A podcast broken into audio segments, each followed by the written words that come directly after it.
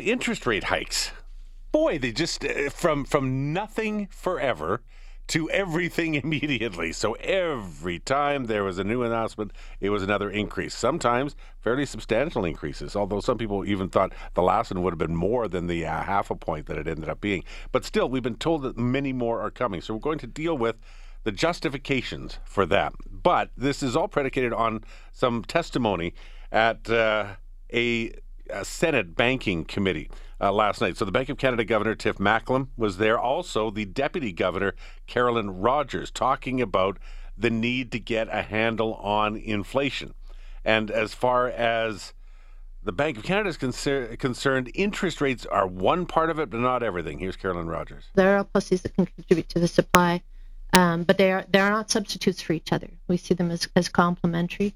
Um, we need to do our job. Other policies makers need to do their job, and together uh, we can get inflation back. So yeah, there are other things in the toolkit, but the interest rates are a big one, and it sounds like we're going to get more hikes coming up. Uh, well, you've already had six, so how many more could possibly come? Six. Where is this going? Uh, we're going to get into it right now with our next guest, who's a professor of finance at the University of Calgary. Alexander David is joining us. Alexander, good morning. Thank you so much for making the time. Good morning. It's a pleasure to be with you. So it feels like there's there's mounting pressure. Uh, of course, uh, Bank of Canada officials testified before that Senate committee, as we just heard. Uh, it seems to be a lot of frustration from the public. Is that pressure going to potentially change any further interest rate hikes, or are we just in for a rocky road no matter what? Well, as um, uh, Governor Macklem said, that it seems we're closer to the end of the hikes than the beginning. So um, he he did indicate that uh, things would um, you know stop going up that much. Um, that said, uh, inflation is still higher than uh, the Bank of Canada uh, wants it to be. I mean, their target is two percent, and um, inflation is still being about in the six percent range, which is uh, making life difficult for a lot of people. And so, um, even if they decide to stop raising rates, I mean, uh, my view is that they may have to keep these higher rates for, um, you know, maybe a lot of 2023. Mm. Uh, it seems like, though, the signals we're getting from the Bank of Canada, from Tiff Macklem, from uh, from others there, including uh, Rogers, that there will be at least a couple of more uh, increases. Do, is that what you would expect as well? Maybe not six more increases after we've had six already, but a couple more anyway. Yeah, so um, I think it's going to be data driven. That means we're going to see the new data that comes and uh, see if inflation is getting under control. Uh, the last uh, two readings of inflation, inflation in Canada has actually come down. But we actually have to look at things broader than that. Um, and uh, one thing that worries me is that the latest uh, inflation reading from um, uh, the European Union uh, was not good. In fact, uh, inflation went up uh, more than 10% in the European Union. And, you know, we have to realize this is not a Canada problem, this is an international problem. There are, we can talk about the forces of inflation, but these are worldwide. So when we get a signal of the EU getting 10% inflation, um, that means it may uh, you know spill over to Canada and the United States. Uh, also today we got data from the U.S. that uh, the job market still seems pretty hot there. Um, so you know that causes wage increases, and those spill over also. So I mean, uh, things could go either way.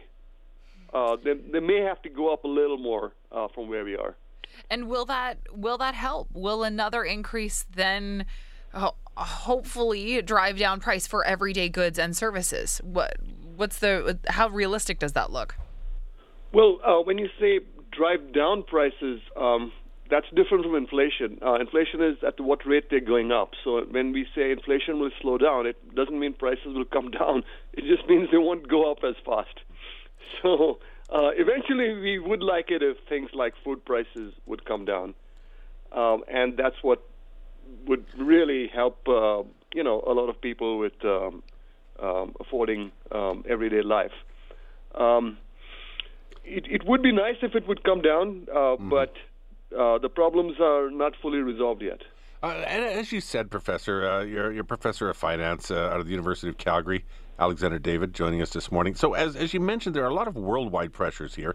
The Bank of Yeah. Canada has recognized that as well, that there are certain things that, that domestic monetary policy will have no impact on on an international level. So, is uh, d- d- does the rising interest rate prove to be more? Is is the cure worse than the disease? Is what it boils down to. Is it too damaging to our economy and putting too much pressure on too many people? Well, you ask a um, very um, good question. Like, is it too damaging for Canadians? And the question is, for who? So, one thing we have to realize is that um, it, it has different impact on different people. So, um, when you look at people who are making under fifty thousand dollars, and that's more than twenty-five percent of the Canadian population. Well, they're having trouble affording food and utilities, and they're being forced to increase their debt. They're under extreme stress. Um, there have been um, surveys conducted by the Food Bank which found that people in this income range have not been have witnessed hunger in the past year. And you know, and we live in um, you know prosperous country like Canada. To think that 25% of the population cannot have enough food, you know, I, I think that is unacceptable. So um, yes, um, the Bank of Canada would wouldn't like to slow the economy down more than they should, but they have to get these prices under control so that you know the broader population can have basic affordability of needs.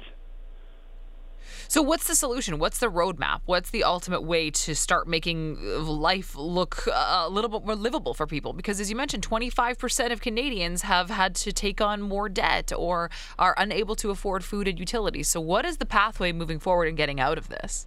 yeah, you know, you're asking uh, very, very good questions, and you know, the Bank of Canada is between a rock and a hard place. So there are no easy choices here. Um, for, for, for, well, let me mention one thing.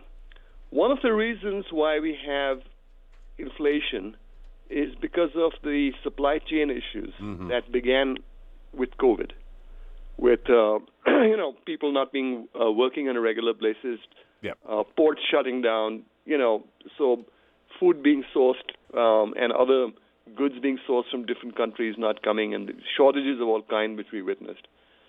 So, as many uh, famous economists have pointed out, that raising interest rates is not going to solve the supply chain problems. Those are rooted in things, in, in deeper things. Now, fortunately, I mean, I see some of those things getting resolved. So uh, now China is opening up. Now, you know, uh, China had COVID restrictions up until recently, in this this summer, and maybe even until uh, August or September. And there are signs that uh, uh, those lockdowns are easing. So that'll help some of the supply chain issues. But of course, it's a worldwide coordination thing. So, but anyway, the trends over there are positive, even though monetary policy cannot directly solve those. Uh, the other thing is, you know, which people are really angry about is raising rates and slowing the economy down. Well, that's to moderate demand. So, you know, if people stop consuming as much, price increases won't be as high, and then it'll get affordability under control. Uh, yeah, it's a it's a, it's a tough path with no easy answer, no easy one strategy because there's so many things that are impacting us. But it's you know hopefully uh, this won't last for too much longer, and hopefully this path is the right one to be on. Alexander David, thanks so much for your time this morning. Appreciate chatting with you.